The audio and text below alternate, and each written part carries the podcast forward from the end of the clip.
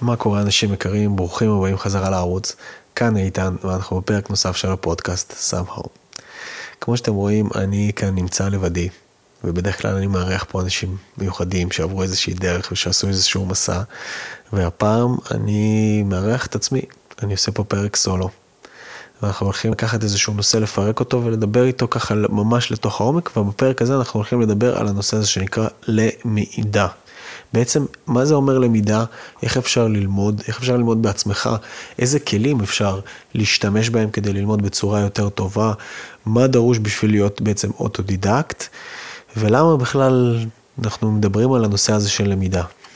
אז אני אתחיל ואגיד שלמידה, אם אנחנו בעצם באמת נדע איך ללמוד בצורה הכי טובה, בצורה נכונה, אז יש לנו את כל הכלים להצלחה. כי בסופו של דבר, כשאנחנו ניגשים לעשות משהו חדש, כדי להיות טוב בו, אנחנו צריכים ללמוד אותו. וכדי ללמוד טוב, אנחנו צריכים ללמוד באיזה דרך הכי טובה אנחנו יכולים ללמוד. אז בפרק הזה אנחנו ממש ככה נדבר על כל הכלים האלה, וזה הולך להיות פרק סופר סופר סופר חשוב, ואני מקווה שהוא ייתן לכם הרבה ערך, ושאתם תצאו ממנו אה, עם תובנות ומסקנות לגבי זה ש... אתם צריכים לשפר את הסקיל הזה שנקרא למידה. אז בואו נתחיל. אז דבר ראשון, הדבר הזה של למידה, איפה אנחנו פוגשים אותו בפעם הראשונה, זה בבית הספר. ככה כשאנחנו מגיעים לכיתה א', כשאנחנו ילדים קטנים, יכול להיות שאנחנו אפילו פוגשים את זה באיזושהי צורה בגן, אבל בדרך כלל ככה בבית הספר אנחנו מגיעים אה, למפגש הראשון עם, עם הדבר הזה שנקרא למידה.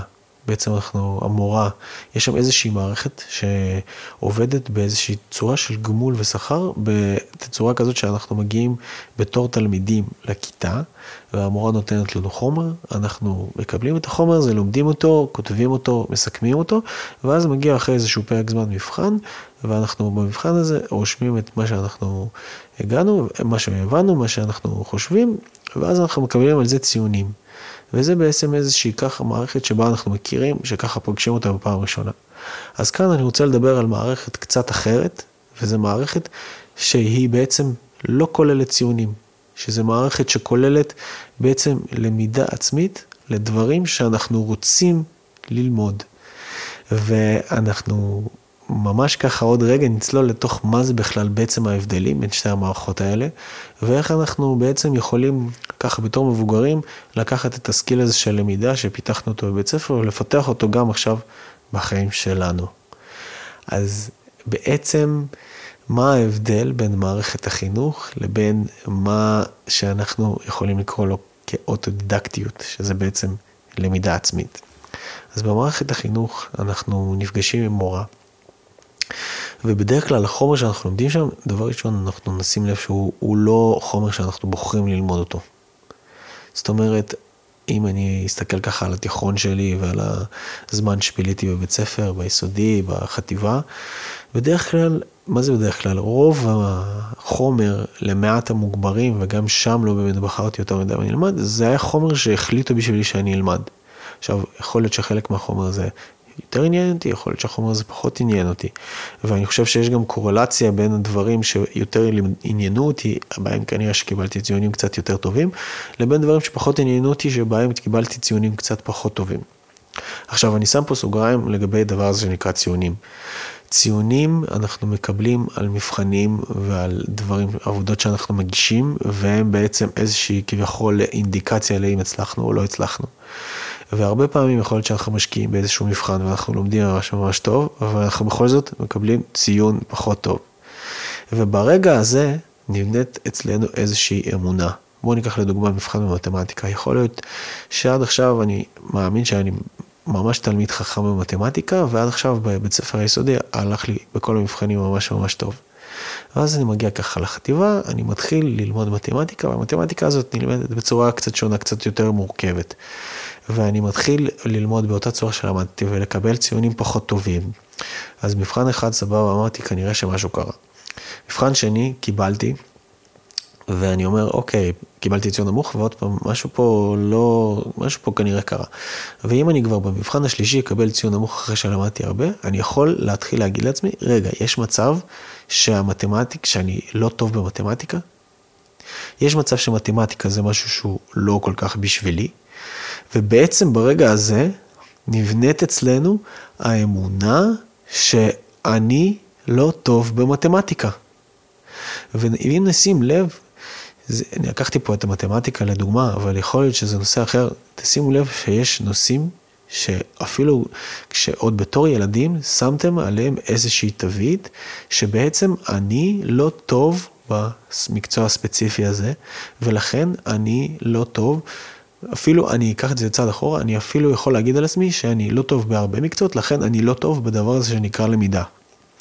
וכאן אני רוצה לעשות את ההפרדה בין היכולת שלי ללמידה לבין האמונה שבניתי על סמך הציונים שקיבלתי בבית ספר על היכולת שלי ללמידה.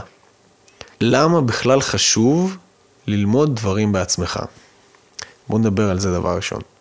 אז ללמוד דברים בעצמך, וזה אולי מניע אחד הכי חשובים, יכול להביא לך פרנסה. ואני אתן לכם פה את הדוגמה שלי. אני אתם, אתם אולי לא רואים פה, ואולי אתם צופים בזה ב, לא, ב, לא בווידאו, אבל לפניי יש כאן ציוד שעולה הרבה כסף, וגם ציוד שלפני שנתיים וחצי לא ידעתי איך מתפעלים אותו. המצלמה, יש לי פה שתי מצלמות, יש לי פה מכשיר הקלטה, יש לי פה תאורה, יש לי פה את המחשב, יש לי פה את הציוד הקלטה, את המיקרופון. בעצם עד לפני שנתיים וחצי זה בכלל לא היה משהו שהכרתי, לא נגעתי בזה, לא ידעתי מה זה, לא נפגשתי עם זה. ובסופו של דבר, מה קרה? התעניין, התחלתי להתעניין בדבר הזה שנקרא צילום, וניגשתי לזה מתוך סקרנות אמיתית למקורות המידע שהיו לי, האינטרנט, ספרים ואנשים, ולמדתי איך לעשות איך לצלם, איך להקליט ואיך לעשות את, את הדבר הזה, ומתוך זה היום אני מרוויח פרנסה. שימו לב, משהו שבחרתי ללמוד לבד, היום מכניס לי פרנסה. היום אני עובד כצלם, היום אני עובד כ...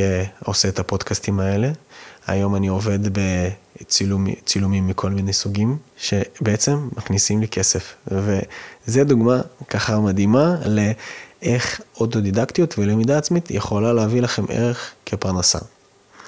דבר נוסף, שיש, למה, למה חשוב ללמוד דברים בעצמך, זה שזה מספק, וזה, וזה נקודה קצת ככה אולי יותר פילוסופית, שזה מספק איזה שהם צרכים עמוקים של להבין דברים באמת. זאת אומרת, קורה רגע קסום שבו הדבר הזה שנקרא סקרנות מתעורר.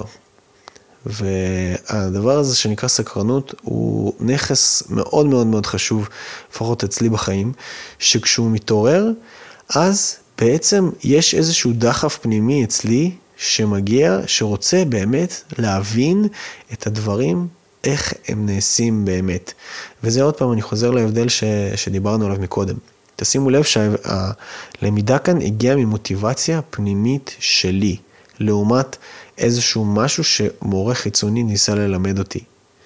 וברגע שהמוטיבציה מגיעה ממקום פנימי אמיתי אצלי, זה בעצם עושה את כל ההבדל, כי אני לומד מתוך משהו שאני, מתוך סקרנות טבעית, פנימית, שקיימת אצלי. ואם אנחנו נשים לב, זה שאנחנו ככה בכלל, בתור ילדים, אם לא היינו סקרנים, אם לא היינו ממש ככה סופגים את כל מה שהסביבה מלמדת אותנו ומראה לנו, בעצם לא יכולנו להתפתח. אם נשים לב, העניין הזה של למידה זה משהו שטבוע אצלנו כל כך חזק בטבע שלנו, וזה מה שמאפשר לנו בעצם להתפתח וללמוד. לכן אמרתי גם מקודם שלמידה זה משהו ש... ממש טבוע בטבע שלנו, אצל כל אחד מאיתנו. ומה שלפ... שרוב הפעמים מונע מאיתנו ללמוד, זה האמונה שאנחנו בעצם לא יכולים. ואנחנו נחזור וננסה עוד פעם אה, לשבור את האמונה הזאת תוך כדי הפודקאסט הזה. אז בואו נדבר רגע על מה דרוש בכלל בשביל להיות בלמידה עצמית, באוטודידקטיות, או בכלל בלמידה. אז דבר ראשון, דרושים כמה כלים, לפני שאנחנו נדבר על כלים ספציפיים שבהם אנחנו נשתמש, אנחנו צריכים להבין שצריכים להיות לנו כמה סוגים של מיינדסטים. כשאני אומר מיינדסטים, אני מדבר על דברים כמו משמעת עצמית. אני מדבר, מדבר על דברים כמו סדר עדיפויות וזמן. ואני מדבר על דברים כמו סקרנות טבעית, שעליה דיברנו לפני רגע. אז למה בכלל צריכה להיות משמעת עצמית בשביל ללמוד משהו בעצמך? משמעת עצמית דרושה כי ללמוד משהו, מעצ... דברים בעצמך, זה דבר שהוא משהו שהוא דבר שהוא דורש מאיתנו איזושהי רמת מוטיבציה, איזושהי רמת אנרגיה. נגיד והתעוררה אצלי סקרנות לגבי מדעי המחשב. אני רוצה עכשיו ללמוד איך אני אה, כותב קוד. בפעם הראשונה, הסקרנות שלי תפגוש בכל מיני דברים חדשים שהיא לא פגשה עד עכשיו, ורוב הסיכויים שאני לא אבין על מה אני מדבר, לא אבין מה אני קורא, לא אבין בעצם במה נפגשתי. ולכן כאן נכנס ה mindset של לחזור על זה ולעשות את זה עוד פעם. ובעצם למה כאן נכנס המשמעת העצמית? כי בסוף זה כמו כל דבר שאנחנו מנסים לעשות מאיזשהו אה, משהו שמאתגר אותנו, כמו להתאמן. תראו שם חזרתיות, ובשביל שהחזרתיות הזאת תקרה, בשביל שאנחנו נקבל איזושהי אנרציה, שאנחנו נקבל איזושהי תנופה והדבר הזה יהפוך אצלנו למשהו שקורה וחוזר על עצמו, ובסופו של דבר להרגל, אנחנו צריכים לעשות את הדברים הלא נעימים האלה. במקרה הזה זה לבוא ולפגוש עוד פעם משהו שלא היה נעים לי. וכשאני אומר משמעת עצמית, אני אבהיר למה יותר אני מתכוון. כי אולי זה קצת אה, לא כל כך ברור. כשאני אומר משמעת עצמית, זה איזושהי יכולת לפגוש דברים שהם פחות נעימים לנו, ולהבין שאנחנו צריכים גם לפגוש אותם מעצם ה... הרצון שלנו, הרצון שלנו ללמוד ולהתקדם. בעצם זה ללכת כביכול לכבוש את היצר שלנו מלפרוש, מלעזוב, מלעשות משהו קשה ולהתגבר עליו ולעשות את הדבר הזה גם אם הוא לא כל כך נעים לנו בהתחלה. והדבר הזה הוא בעצם הסוד לאיך ללמוד משהו בצורה מעמיקה. אז אני אחזור לדוגמה שלנו. אני עכשיו מתחיל ללמוד אה, מדעי המחשב. ואני מתחיל לקרוא שם אה, את הדברים על אה, תכנות ועל ג'אווה. זו פעם ראשונה לא, לא הצלחתי להעמיק לדבר הזה. לא הצלחתי להבין למה מה כתוב במאמר. אז במקום לעזור את זה ולהגיד, אוקיי, זה לא בשבילי, אני בעצם בונה איזושהי חזרתיות ואני אומר, אוקיי, אני יודע שאני צריך לחזור לדבר הזה, ואני הולך על המשמעת העצמית והרצון האישי שלי לחזור לקרוא את זה שוב. ואני קורא את הדבר הזה, ואז בפעם השנייה, המושגים שקראתי כבר פעם לפני יום, הם כבר לא כל כך זרים לי, וזה בפעם השנייה. עכשיו, אני ממשיך עם המשמעת ואני חוזר על הדבר הזה ואני קורא אותו עוד פעם. מה שקורה זה שאני כבר פוגש את המושגים האלה בפעם השלישית, ובמקרה הזה הם כבר לא כל כך זרים לי. וכאן אני אפתח סוגריים ואנחנו ניכנס יותר עמוק לדבר הזה שנקרא למידה. בעצם אחד הדברים החשובים בלמידה זה לנסות, לעצור כל פעם שאני לא מבין משהו, אם עכשיו פגשתי את המילה Java או לא יודע, בואו ניקח את המילה אפליקציה סתם כדוגמה, נגיד אני לא מבין את המילה הזאת, אז במקום להמשיך ולה, ולעשות כאילו אני מבין, אני רגע עוצר ואני נכנס לאחד הכלים שיש לי, שבמקרה הזה ניקח רגע את הדוגמה של אה, מילון, ונכנס וקורא מה זה הדבר הזה שנקרא אפליקציה. ואז אני מבין בעצם למה הכוונה, ואני, פעם הבאה שאני נכנס וקורא את המאמר הזה, אני יודע מה, זה, מה, מה המילה אפליקציה אומרת, ואז אני יכול להמשיך ולקרוא ולהבין קצת יותר טוב. אבל תשימו לב שיש לי איזושהי capacity ואיזשהו גבול לכמה מילים אני יכול ללמוד בבת אחת. אז במקרה הזה, עוד פעם החזרתיות והעניין הזה של ההתמדה הוא נורא נורא חשוב, כי יכול להיות שלמדתי את המילה אפליקציה, אבל אחרי זה היה את המילה אה, אה, הורדה, ואני לא יודע מה, מה המילה הורדה אומרת, ואז אני, אני נתקע באיזה, בעוד איזושהי צומת. ואז בפעם הבאה שאני אחזור, אפליקציה, אני נפגוש, הכרתי, וכאן יש לי את המילה הורדה. אז הפעם לא הצלחתי להבין מה זה, אבל מחר אני אגע, אחרי שכבר עברתי את האפליקציה והבנתי מה זה, אני נכנס למילון ובודק את המילה הורדה. ואז אני מבין שבעצם ההורדה, אני בעצם מבין את המילה הורדה, וככה אני ממשיך.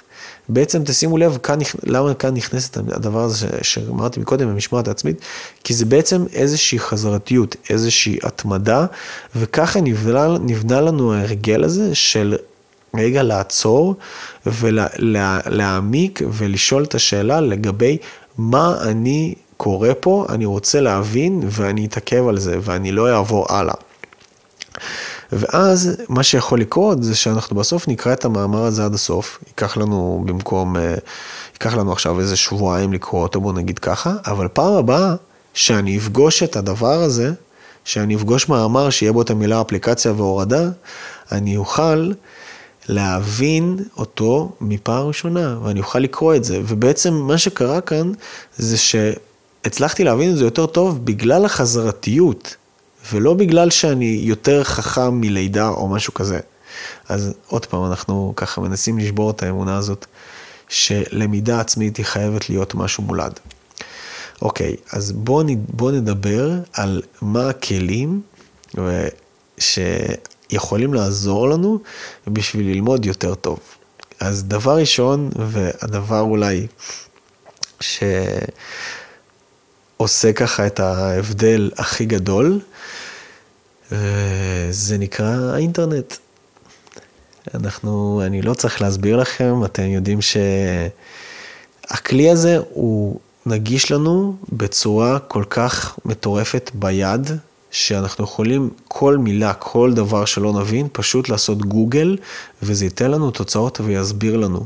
אני לא חושב שיש דבר בעולם שגוגל לא ידע להסביר לנו, וכמו שכבר אמרתי מקודם, מספיק שאנחנו נכנסנו עכשיו לאיזה מושג שאנחנו לא מכירים, ואז יש בתוך המושג הזה עוד מושגים שאנחנו לא מכירים, אנחנו גם עליהם יכולים לעשות גוגל, וככה בעצם אנחנו יכולים לרדת ממש לעומק העניין ולעומק הדבר, נכון שזה ייקח לנו יותר זמן, וזה ייקח לנו משמעת עצמית, וזה ייקח לנו בעצם איזשהו סדר עדיפויות שאנחנו נקציב, שעל זה לא דיברתי ואני אגע על זה בזה עוד רגע, שאנחנו אנחנו אבל בעצם נשתמש בדבר הזה שנקרא אינטרנט ונוכל להבין למה בעצם הייתה הכוונה וככה אנחנו נלמד.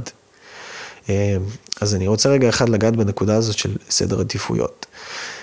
אחד הדברים, וזה קשור גם למשמעת עצמית, אנחנו בעצם, אם היום שלנו מפוצץ בכל מיני דברים שהם לא כל כך חשובים ולא כל כך רלוונטיים, זאת אומרת שהם לא כל כך מעשירים, אנחנו בעצם אין לנו זמן בשביל להקדיש ללמידה. ולמידה זה משהו שדורש זמן. למידה זה משהו שדורש השקעה, זה דורש מאמץ, והוא משתפר כל פעם שאנחנו עושים אותו עוד ועוד ועוד ועוד. לכן, אם אנחנו כל היום עסוקים בלהיות באינסטגרם, אה, לא יודע, לראות סרטים ולהיות בנטפליקס ולאכול junk אה, food, סתם זורק את זה כעוד אה, משהו, אבל זה פשוט לא יהיה לנו את הזמן בשביל לעשות את הפעולה הזאת של למידה ולעשות את הפעולה הזאת של חזרתיות. לכן חשוב לפנות זמן וליצור את הזמן הזה בשביל שיהיה לנו ללמידה. אוקיי, אז בואו ניגע בכלים הנוספים שיש לנו בשביל ללמוד. אז דבר שני זה ספרים. אני יכול להגיד לכם שאני קורא, הייתי קורא הרבה ספרים, ולאחרונה בהשראת אה, חבר שיש לי, חזרתי והבנתי את הכוח העצום הזה שיש בספרים. בדרך כלל הדרך, אה, אני אוסיף שבאינטרנט יש לנו כל מיני כלים, סליחה, רגע, אני אעצור, ואנחנו נדבר רגע עוד על האינטרנט, אני ארחיב על איזה כלים יש לנו בתוך האינטרנט. אז בעצם יש לנו את גוגל, כמו שאמרתי. יש לנו עוד דבר שנקרא יוטיוב, שאני יכול להגיד לכם שאני למדתי מהיוטיוב, כל מה שאתם רואים כאן ואת כל התפאורה הזאת, מיקרופונים, מצלמות וכל זה, פשוט למדתי מהיוטיוב. יש שם חומר חינם מטורף, שאנשים מוציאים ומשחררים ונותנים מלא ערך, ופשוט להיכנס, לבחור את מה שאתה רוצה ללמוד, לחפש, וכנראה שאתה תמצא גם סרטון על הדבר הספציפי הזה, והדבר הנישתי הזה, ותוכל ללמוד אותו. אז יש לנו את היוטיוב, את הסרטונים, יש לנו את הגוגל, יש לנו מורפיקס, יש לנו ויקיפדיה, יש לנו אה, כל מיני אפילו רשתות חברתיות שבהם אנשים לאחרונה התחילו להעלות יותר ויותר דברים שהם בעלי ערך. יש כל כך הרבה מידע, אנחנו עכשיו בעידן של מידע. בשונה ממה שזה אולי היה פעם, שהיינו צריכים ללכת לאיזה אוניברסיטה, הפעם יש לנו הכל פה, יש לנו את הפודקאסטים האלה שאני עושה ושאנשים אחרים עושים, שזה בכלל חומר מטורף ללמידה. כי אנחנו יכולים עכשיו להיכנס ולשמוע שיחה עם בן אדם שלא, שלא היה לנו שום דרך לשמוע שיחה איתו, והבן אדם הזה הוא, לא יודע, מומחה במשהו שנורא נורא מסקרן אותנו. תסלחו לי רגע. ואנחנו בעצם יכולים לעצור, להאזין ולשמוע ולה, ולהבין כל מיני פרספקטיבות חדשות על דברים שלא היה לנו שום גישה אליהם, דרך הדבר הזה שנקרא אינטרנט. עכשיו, לגבי העניין הזה של ספרים. ספרים זה בעצם תוצרים שאנשים לקחו את כל הידע שלהם, יכול להיות שזה ידע של שנים, אני אתן לכם פה דוגמה, אני עכשיו קורא ספר שנקרא The Millionaire Next Door, שמספר על בעצם מה המאפיינים, בעצם שתי אנשים עשו מחקר של בערך 20 שנה, על מה המאפיינים של אנשים עשירים שיש להם מעל מיליון דולר עד 10 מיליון דולר. בעצם אה, אה, לקחו 20 שנה של מחקר וסיכמו אותו בספר, שמביא כל כך הרבה ערך, שמביא כל כך הרבה תובנות לגבי כל מיני תפיסות שיש לנו, אה, לגבי איך מיליונרים צריכים להיות. אז הנה דוגמה לכל כך הרבה מידע שדחוס לתוך ספר, אבל גם כאן דרושה משמעת, כי ספר בימינו זה משהו שהוא לא מובן ולא אה, כל אחד קורא ספרים, וגם אני אגיד על עצמי שאנחנו בעידן הזה שאנחנו מורגלים שהכל כזה כל כך מהיר, ואינסטגרם ורילס וסרטונים מתחת לדקה ו-15 שניות, אז הדבר הזה שנקרא ספר זה משהו שהוא לא כל כך מובן מאליו, אבל יש בזה ערך מאוד מאוד גדול, בשונה מאינסטגרם וכל הדברים האלה, שבספר, ספר קשיח, אין לנו את האופציה של לעצור ולפתוח עוד טאב או לגלול. בעצם ספר זה מקור מידע שאתה יכול רגע אחד להתנתק מכל המכשירים ולהחזיק אותו אצלך ביד, אם אתה קורא אותו בספר פיזי. וזה משהו ש... לא, לא קיים בימינו, זה דבר נדיר שאתה ככה יכול, אני, שאני יכול, נגיד, שאני קורא ספר, לאפשר לעצמי להיות כל כך מפוקס על, על דבר כזה, ועל דבר אחד ספציפי, ולא להיות מוסך דעת מכל המסכות דעת שיש לנו כאן בעולם, אה, נוטיפיקציות, אה, טאבים וכל שאר הדברים שכן קורים כשאנחנו אה, בעצם לומדים דברים מהאינטרנט. אז זה ככה יתרון בספרים, אז באמת חבר'ה תקראו ספרים. אה, זה פותח מאוד את הראש. דבר שלישי שאני אגיד, שככה מהחוויה שלי, שנתן לי יתרון משמעותי וענק, זה לדעת את השפה האנגלית. ונכון שזה עכשיו לא מתאים לכולם, ויש כאלה אנשים שהאנגלית שלהם פחות טובה, אבל אני רוצה להגיד שזה שאתם יודעים שפה, ולאו דווקא זה אנגלית, יכול להיות שזה גם איזושהי שפה נוספת, נגיד אני יודע רוסית, לא כל כך משתמש בזה, אבל לקחת את הדבר הזה ולהשתמש בזה. יש כל כך הרבה תוכן באנגלית שאין בעברית, שזה מטורף. The Millionaire Next Door למשל, זה ספר שאני קורא באנגלית, אין אותו בעברית. כל הסרטונים שאני רואה, אין אותם כל כך בעברית, איך להפעיל מצלמה וכל הדברים. יש את זה בעברית, אבל הרמה שם בדרך כלל הרבה יותר אה, נמוכה, לצערי. והאמת שאחד המטרות שלי ואחת הכוונות שלי, למה אני, אתם יודעים, התחלתי את הערוץ הזה באנגלית, תכלס, אחת המטרות שלי ואחד הדברים שככה אמרתי זה שבא לי לקחת את היוטיוב, את הפלטפורמות הישראליות בעברית ולהעלות אותם באיזושהי צורה ברמה, לפחות באיך שהם נראים. הרבה, יש הרבה תוכן טוב בעברית, אבל הנראות שלהם לא הכי טובה. אה, לא אומר שהנראות שלי הכי טובה, וגם בטוח שיש לי הרבה מה ללמוד מזה, אבל בסופו של דבר, אם נסתכל על העובדות, הדבר הזה שנקרא יוטיוב בעברית, הרבה פחות מפותח מאנגלית, אז אם יש לכם אנגלית טובה, תשתמשו בזה, זה יכול לתת לכם אחלה של מקפצה, אחלה של מידע במיליון תחומים שיכולים לשנות לכם את החיים. ועוד דבר נוסף, וזה אולי אחד הדברים הכי הכי מטורפים שאתם תשמעו, ובעצם לדעתי זה אחד הכלים שעושים הבדל עצום, וזה בעצם, זה תהליך שדי קורה מעצמו, אבל אם עכשיו אנחנו נדבר עליו, אתם תתחילו לשים איך הדבר, הדבר הזה קורה, וזה נקרא הצלבת מידע. ואני עכשיו אסביר למה אני מתכוון. עכשיו נגיד, אני אקח את הדוגמה שלקחתי מקודם, אני קורא איזשהו אה, מאמר, אני רוצה להעמיק לתוך הדבר הזה שנקרא תכנות, ואני קורא עכשיו על אפליקציה. אז נגיד וקראתי אה, מאמר בוויינט על מה זה אפליקציה, והבנתי מה זה אפליקציה. יפה. עכשיו יש לי איזושהי תפיסה אחת על מה זה אפליקציה. עכשיו לאחר מכן אני הולך ואני פותח ספר על תכנות באנגלית של סופר בכלל שלא גדל בארץ, שגדל במקום אחר ואני קורא את זה, וגם הוא מדבר על הדבר הזה שנקרא אפליקציה. ומה שקורה אצלי במוח בנקודה, בשנייה הזאת, המוח שלי מבין שקראתי את זה במקום אחד, שכביכול נמצא בישראל, בעברית, וקיבלתי שם פרספקטיבה מה זה אפליקציה, ועכשיו אני קורא במקום אחר לגמרי, מה זה אפליקציה במקום שבאנגלית, בארצות הברית, בתוך ספר. ומה שהמוח שלי עושה, הוא מוצא את הדברים ואת הנקודות המשותפות בצורה די אוטומטית, זה, זה מה שקורה, והוא לומד מזה שכנראה, אם יש שם נקודות חופפות, שכנראה המידע שנאמר שם הוא אמין, ואפשר להאמין בו. כי הוא נקרא מכמה מקורות שונים, ממקומות שונים בעולם. עכשיו, נכון, יכול להיות שהכתב הזה בוויינט קרא בדיוק את הספר, וזה בדיוק מה שהוא כתב עליו, אבל זה רק הדוגמה בשביל להבין בכלל מה קורה בתהליך הזה. ובנוסף לזה, נתתי פה שתי מקורות מידע. עכשיו, אם אתם קוראים עכשיו בעוד מקור מידע ועוד מקור מידע, ובארבעת המקורות המידע האלה קראתם מה זה אפליקציה, ויש שם, בכולם יש משהו שהוא מכנה משותף, כל אחד כמובן גם נותן פרספקטיבה קצת שונה, אתם יכולים לתפוס את המושג הזה שנקרא אפליקציה בצורה הרבה יותר טובה.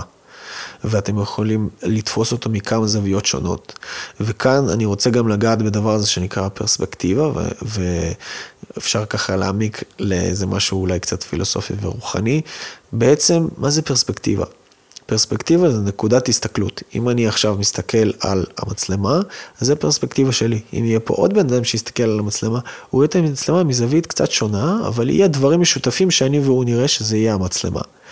ובעצם ככה אנחנו יוצרים איזושהי, ככה בעצם נוצרת המציאות שלנו, אנחנו מסתכלים עם, עם הפרספקטיבות שלנו על דברים ומוצאים את הדברים המשותפים וככה אנחנו יכולים לנהל שפה. בגלל זה הצלבת מידע זה משהו שהוא מבחינתי בגדר משהו אפילו קסום, אני... בזה אני אסיים, אני לא ארחיב את הדבר הזה, אבל נחזור רגע להצלבת מידע. הצלבת מידע זה כלי מאוד מאוד חזק, כי הוא בעצם יוצר לנו אמינות שמה שאנחנו רואים הוא קיים, אמיתי וממשי. אם אנחנו נפגוש כמה שיותר אנשים יראו את מה שאנחנו רואים, הדבר הזה ככה הוא יהיה יותר אמיתי. וככה אנחנו נוכל להבין שזה דבר הזה יותר אמין.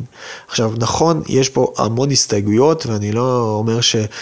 זה הרבה פעמים, הרבה אנשים יכולים לראות משהו וזה לאו דווקא יהיה אמיתי, והדבר האחד, הבן אדם האחד שיראה את זה, זה יגיד ש...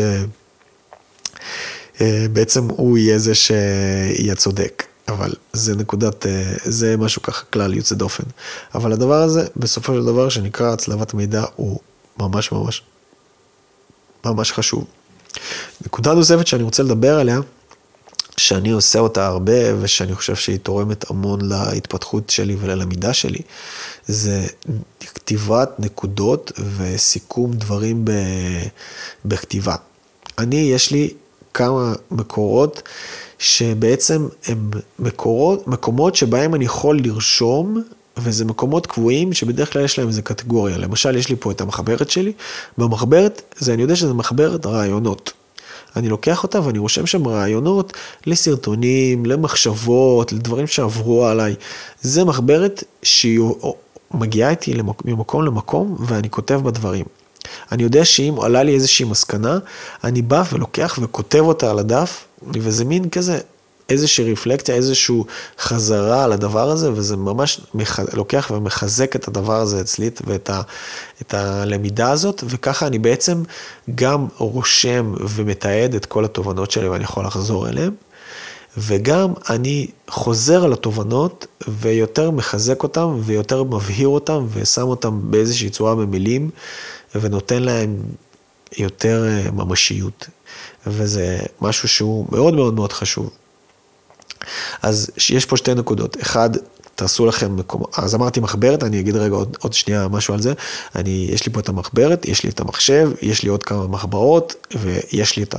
גם הפודקאסט הזה, מבחינתי זה איזשהו מקום שבו אני מקליט את המסקנות שלי ואת התובנות שלי ומעביר אותם אליכם, וגם מאבד אותם יותר טוב, נותן לכם פה גם עוד פרספקטיבה, כמו שדיברנו, יש ואתם יכולים לעשות הצלבת מידע עם דברים שאני אומר, וגם בעצם, אה, רגע, נקטע לי ככה חוט המחשבה, מה שבאתי להגיד זה שבסוף הפרס... הפודקאסט הזה הוא גם כלי בשבילי לתיעוד אה, כמו במחברת, כמו אחד הדברים כמו במחברת. אז מה המסקנה פה? תמצאו לכם כלים שאתם יכולים לקחת ולשים בהם את המסקנות ואת הדברים שאתם לומדים, מהספרים שאתם קוראים, מהפודקאסטים שאתם שומעים, מהדברים שאתם לומדים ב... ביוטיוב, תמצאו לכם מקום למסקנות ותובנות שתוכלו לחזור אליו, שתוכלו, שתדעו שיש לכם את הגישה לדבר הזה, שיש לכם נתיב ברור לאיך אתם מוצאים את הדבר הזה ש... שרגע קרה אצלכם בראש על דף או על אה, מחשב או על הקלטה. זה ככה הדבר הזה. אה, ודבר נוסף ואחרון, ונחזור רגע, אה, ונראה לי ככה נהיה כבר לקראת סוף הפרק, נחזור לדבר הזה שהתחלנו איתו. האם למידה זה משהו שאנחנו צריכים, נולדים איתו, או זה משהו שאנחנו עושים בחזרתיות? אז אני מקווה שאיכשהו קצת הפרחתי לכם שזה משהו שצריך בסופו של דבר להיות בחזרתיות עליו. ולחזור בכלל לאמונה של, יכול להיות שיש לי אמונה על זה שאני לא מצליח ללמוד טוב, אז באמת אולי לעצור ולהגיד, רגע, יכול להיות שבבית ספר נבנו לי כל מיני אמונות לגבי זה שאני לא יכול עכשיו לעשות דברים מסוימים, אבל בפועל אני כן יכול לעשות אותם. ואני יכול לתת פה דוגמה, האמת, ממש אה, טובה וקלאסית. אני מנגן גיטרה כבר הרבה שנים, מאוד הרבה שנים, ותמיד היה לי את החלום לשיר. וכל פעם ש... וכל, ובעצם לא, לא, לא הצלחתי לשיר. כל פעם שהייתי שר, הייתי מקבל מההורים שלי, למה אתה עושה את זה? הקול שלך לא נשמע טוב, ובעצם הייתי מקבל, לאו דווקא רק מההורים שלי, מכל מיני, כאילו קיבלתי כל מיני פידבקים שאני לא עושה את זה טוב. ואמרתי לעצמי, איתן, אתה לא יודע לשיר. עכשיו, הגיע איזה רגע ככה לפני קצת יותר משנה, שכבר הגעתי למקום של אמרתי, אין, איך יכול להיות שאני מנגן כל כך הרבה שנים, אני רוצה לשיר כל כך הרבה שנים, ואני לא יכול לעשות את זה, ואני פשוט לא מאפשר לעצמי. אז אמרתי, fuck it, אני מנסה. הלכתי, ל... קרו עוד כל מיני דברים ש... שגרמו לי ככה להבין את הכוח הזה של שירה ושל אה, לפתוח את הפה ולהביע את עצמך. אה, שגרמו לי להגיד fuck it, לא משנה מה אמרו לי עד עכשיו, אם אני יכול, לא יכול לשיר, אני מנסה, והלכתי למורה לפיתוח קול, והתחלתי ככה לשיר, והיום אני יכול להגיד לכם שהשירה שלי, אני לא איזה ביונסה, כן, אבל השירה שלי נשמעת הרבה יותר טוב, אני מצליח לשיר, אני מצליח להחזיק שיר שלם, וזה נשמע טוב גם בעיני אחרים. וזה דוגמה קלאסית שהיה לי אמונה שאני לא יכול, עד שלא ניסיתי ובאמת בדקתי את זה. נכון שהייתי צריך לעשות את כל הדברים שאמרתי, להיות במשמעת עצמית, לפנות לזה זמן, להיות בהתמדה, אבל בסופו של דבר הצלחתי לשיר, ושברתי את האמונה הזאת שאני לא יכול לשיר, והיום אני, כל פעם שאני חוזר על זה ועושה את זה עוד ומתרגל את זה עוד, נבנית לי האמונה שאני יכול לשיר ושאני דווקא טוב בזה. ובעצם ככה אני בונה את הביטחון העצמי שלי לגבי אמונה חדשה שאני כן יכול לשיר. וזה מה שאני אומר שאתם גם יכולים לעשות לגבי האמונה שלכם, אה, לגבי למידה. ועוד פעם, למידה זה אחד הכלים שאם אתם יודעים לפתח אותו ולעשות אותו, אתם יכולים ללמוד כל דבר בעולם הזה, ואין לכם שום מגבלה לשום דבר. אז באמת, חברים, אנחנו נסכם את הפרק הזה. למידה, אה, אני הייתי איתן. אני מקווה שהפרק הזה נתן לכם ערך, ושככה הסקתם ממנו כל מיני דברים. מקווה שהמיקרופון הזה נשמע טוב, זה פעם ראשונה שאני מקליט איתו. תעשו לייק, תעשו subscribe, מי שעוד לא עשה, תשתפו, תגידו לי אם אהבתם אה, בתגובות את הפרק סולו הזה. אני האמת אה, ממש נהניתי להקליט אותו. וזהו חברים, תמשיכו לצפות בפודקאסטים, יש לנו פודקאסטים שאני מארח בהם כל מיני אנשים מיוחדים שמגיעים מעולם, מכלל עולמות מאוד רחבים. אה, בנוסף לזה, אני גם אה, מזמין אתכם אה, ככה לצפות בפרקים נוספים בהזדמנות הזאת. וזהו חברים, שמקווה שהיה לכם פה באמת מעניין ושנתן לכם ערך, ותגידו לי אם בא לכם ככה שאני אעשה עוד פרקים, ואם אתם רוצים אפילו תגידו לי על מה, ואני אשתדל לעשות את זה. וזהו חברים, תודה רבה, אני הייתי איתן, והיה לי ממש כיף, ואנחנו בפודקאסט somehow. יאללה חברים, להתראות, תודה רבה.